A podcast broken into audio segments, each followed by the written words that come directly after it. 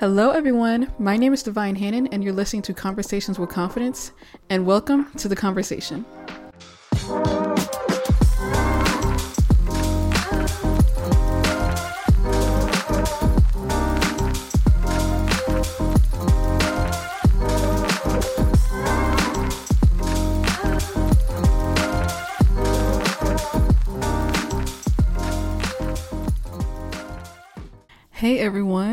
Welcome back to another episode of Conversations with Confidence. I hope everyone has been doing well these past two weeks. As you know, we are still doing our Atomic Habits series, and I can only say I've been really loving the book so much. Um, again, I highly recommend to anyone out there that's interested. It's Atomic Habits by James Clear, and I made it so easy for you that you can actually go to my website and find the book. I have it linked already onto the website. If you are interested in buying it, um, the link is in my bio on Instagram, and that is at CWC Divine Hannon, D I V I N E. And while you're there, you can actually leave a review on how you've been enjoying conversations with confidence is something small that you can do, but it gives me a great insight on how y'all are receiving it as my listeners.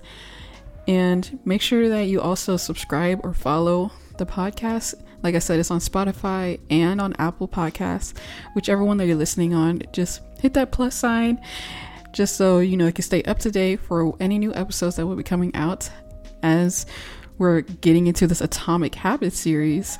Now, I know that you know that I know you want to stay up to date on this Atomic Habits series. So far, I did the first episode the past two weeks ago and been loving it so much. Um, been analyzing the book and really incorporating it into my own life. And I highly encourage again for you to get the book for yourself because as a I wanted to disclaim as a disclaimer, actually, I'm only utilizing the book as a reference within my topics. I'm not using it directly or just reading it off directly from the book. I'll be using it from quotations or, like I said, reference, and I do not own the words and the content from the book. I have put a link, like I said, on my website if you are interested in following along with me. And today we will be talking on chapter two. And I personally really love the perspective of this chapter that I've gained from it. I think it's truly a new way of how to see a habit and to see yourself within those habits that you have. In diving in, I really want to talk about identity. As you know, the title of today's episode is Authority Over Your Identity. Because there is a lot of weight with the word identity when it comes to yourself, along with how others perceive you for what your identity holds. So, we all know there are already things that we get labeled with as a part of our identity from birth. Examples race, gender, how many pounds you are, etc., etc. This can also be classified in an older perspective with your financial class or being grown up in some type of religious belief. Though all of these things are just labels, they still shape our identity, no matter how big or small, because soon after you begin to talk like those things, you begin to think on those things, you begin to act in a manner that those roles or those labels that were put onto you will now become your language and then you slowly become your identity. And actually, I was looking into okay, we all know what an identity defined as, but what are components that contribute to your identity? So there are actually three components that contribute to it. And one of them is personal identity, another one is family identity, and the last one is social identity. Now, all of these do come just how they sound. You know, personal identity is how you see yourself, family identity, how family sees you, and social is just a social setting of friends or acquaintances, how they see you as. And earlier this week, I actually stumbled upon in watching another podcast, they were talking on the same type of subject, but it was more so, it was a couple setting. So they were talking about how they're understanding each other as a couple. But they brought up one tool, or more so a concept, which I thought was really interesting, and it's called Johari window. And I'm like, okay, never heard of that before. Um, very interested in it. They kind of talked on it, but I wanted to do my own research about it. So, the basic concept of a Johari window is basically a framework for understanding conscious and unconscious bias that can help increase self awareness and understanding of others. Now, the chart itself is actually broken up into four quadrants. On the top is known to self, and on the second column it is unknown to self. The first row is known to others, and the bottom column is unknown to others. But in these four quadrants, they're labeled as open self, blind self, hidden self, and unknown self. And open self is just information about you that both you and others know. Blind self is information about you that you do not know, but others do know.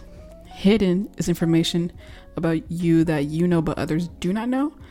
Unknown self is just information you and others don't know. In bringing this up, I think that this is an interesting tool to actually have because though you can perceive yourself one way, others may see you in another way, or how you perceive yourself one way, others may not know of. And it's just an interesting thing to grasp onto because you know, you never know what the other person's thinking, or you don't know what the other person knows about you that you don't know about yourself. Because has anyone ever told you about a habit that you do and you was like, No, I don't do that. But then you realize once someone notifies you about it that you're like, Oh, I do do that. I know I've had a couple of mishaps that way. Um, and it's just an interesting thing because you don't know until it's brought up to your attention. And I actually have an interesting story about this because, like I said, it's interesting to see how others perceive you versus how you see yourself.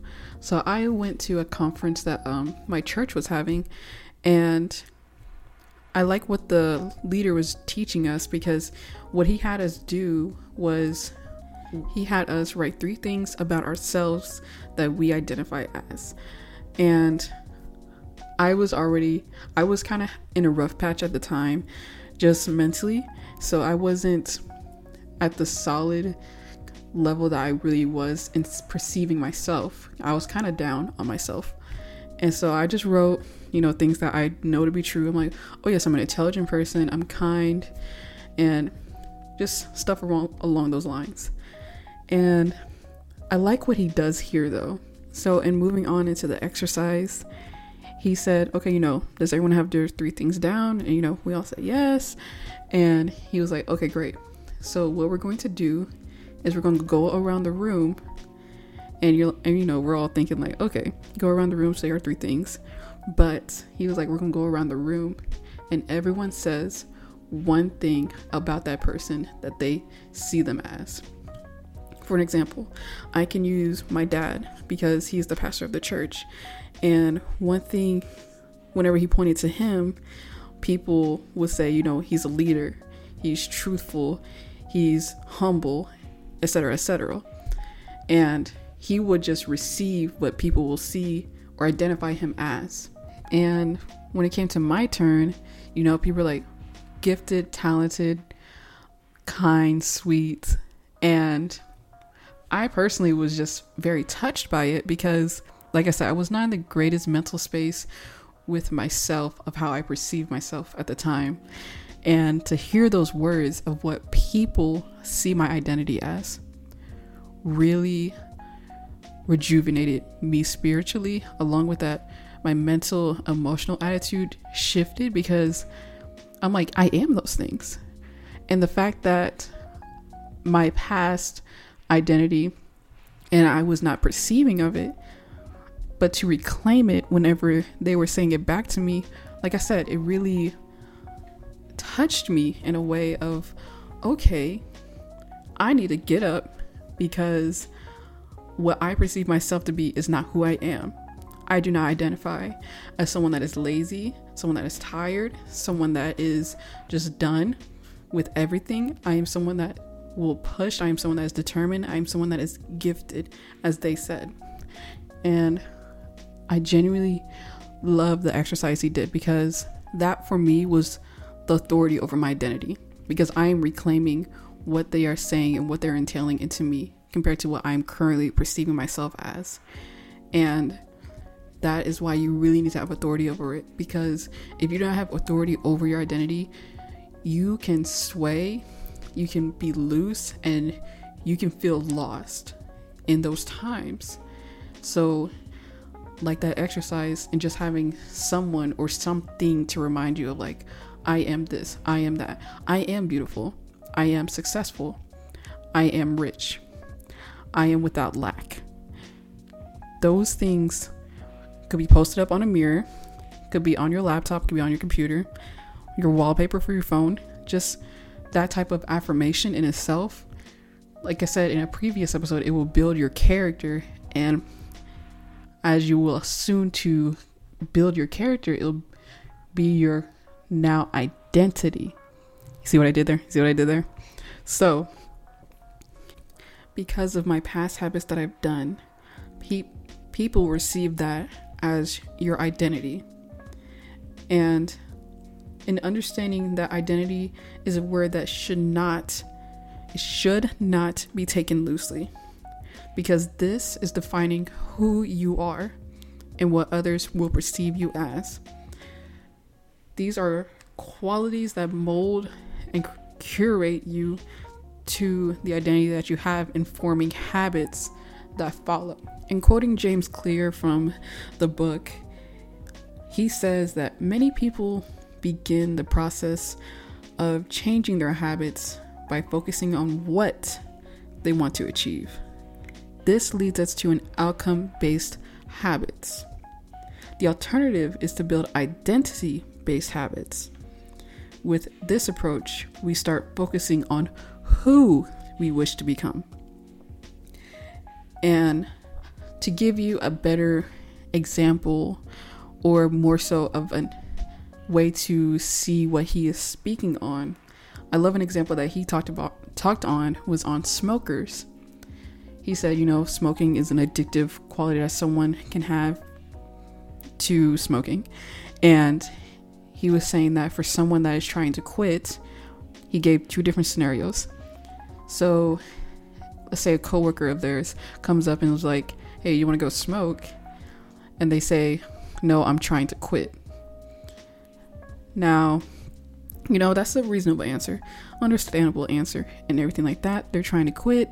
So they're like, no, no, no, uh, I'm trying to quit it. I'm trying to quit it, right? But I like what he counteracts that with because, same scenario, coworker comes up and asks, hey, want to go smoke? And he's like, no, sorry, I'm not a smoker. Both of them are denying the coworker's question, but only one is identifying that they're not a smoker anymore. Because in identifying that you're not a smoker anymore, you're claiming that I will no longer be a smoker rather than I'm trying not to smoke. Because trying can give you some leeway. See, if you think of it like this no, I'm not a smoker, puts that boundary on yourself that I'm not smoking anymore. Trying gives you a gray area of maybe I can smoke three rather than my typical six. And yes, I can understand small wins because small wins are important rather than how much you used to smoke to start compared to now. However, you should not use the trying as an excuse of, well, I'm trying to quit it so that means I could probably do it one today and then just try again tomorrow. Or I'll, I'll be better tomorrow. I'll try harder tomorrow. Because you're not setting that demand on yourself. You need set you need to set a demand on your identity. Because if you do not, like I said, you'll just lose it and you will not see it as a goal anymore. And you will just go back to those old habits that you were doing. And like I said, that is the authority of your identity demanding your identity to be what you want to become. Because I like how it says this in the book, because once you claim that identity, then in working out, you start cultivating a system that follows in what that identity is. Once you develop the system, then your habits will follow. Which, like he said earlier, you should not see it as habits will form identity. Because if someone had a habit of they just study for tests to get a B plus or higher, okay. Now, what they set as a goal was to get B plus on their tests. However, they need to fixate that perspective because if you just study for the test for B plus, all you're striving for is for the B plus. In comparison, someone could say, "Oh, I'm studying for this test because I want to be an intelligent person and understand the knowledge of it." Now, the difference here is one is accomplishing a goal just out of the habit, while the other is trying to become someone that is intelligent. You need to fix the perspective on what your habits are doing because your habits should be coming out of your identity rather than going in. And I really love this one paragraph in the chapter that just hones in on the main point of this whole chapter. The ultimate form of intrinsic motivation is when a habit becomes part of your identity. It's one thing to say, I'm the person, I'm the type of person who wants this. It's something very different to say, I'm the type of person who is this. The more pride you have in a particular aspect of your identity, the more motivated you will be to maintain the habits associated with it. Well, thank you to everyone that has listened to this week's episode. Make sure to check us out on Spotify and Apple Podcasts. Leave a review, leave a rating, and a comment of what you thought of this week's episode. Along with that, you can check us out on our social medias on Instagram at CWC Divine Hannon, and you can actually catch a sneak peek for the episodes to come that week, along with some other content. And there you can check out the link in the bio for all of our podcast handles and our other social media handles. And yeah, that's it. That's everything. I will see y'all in the next conversation.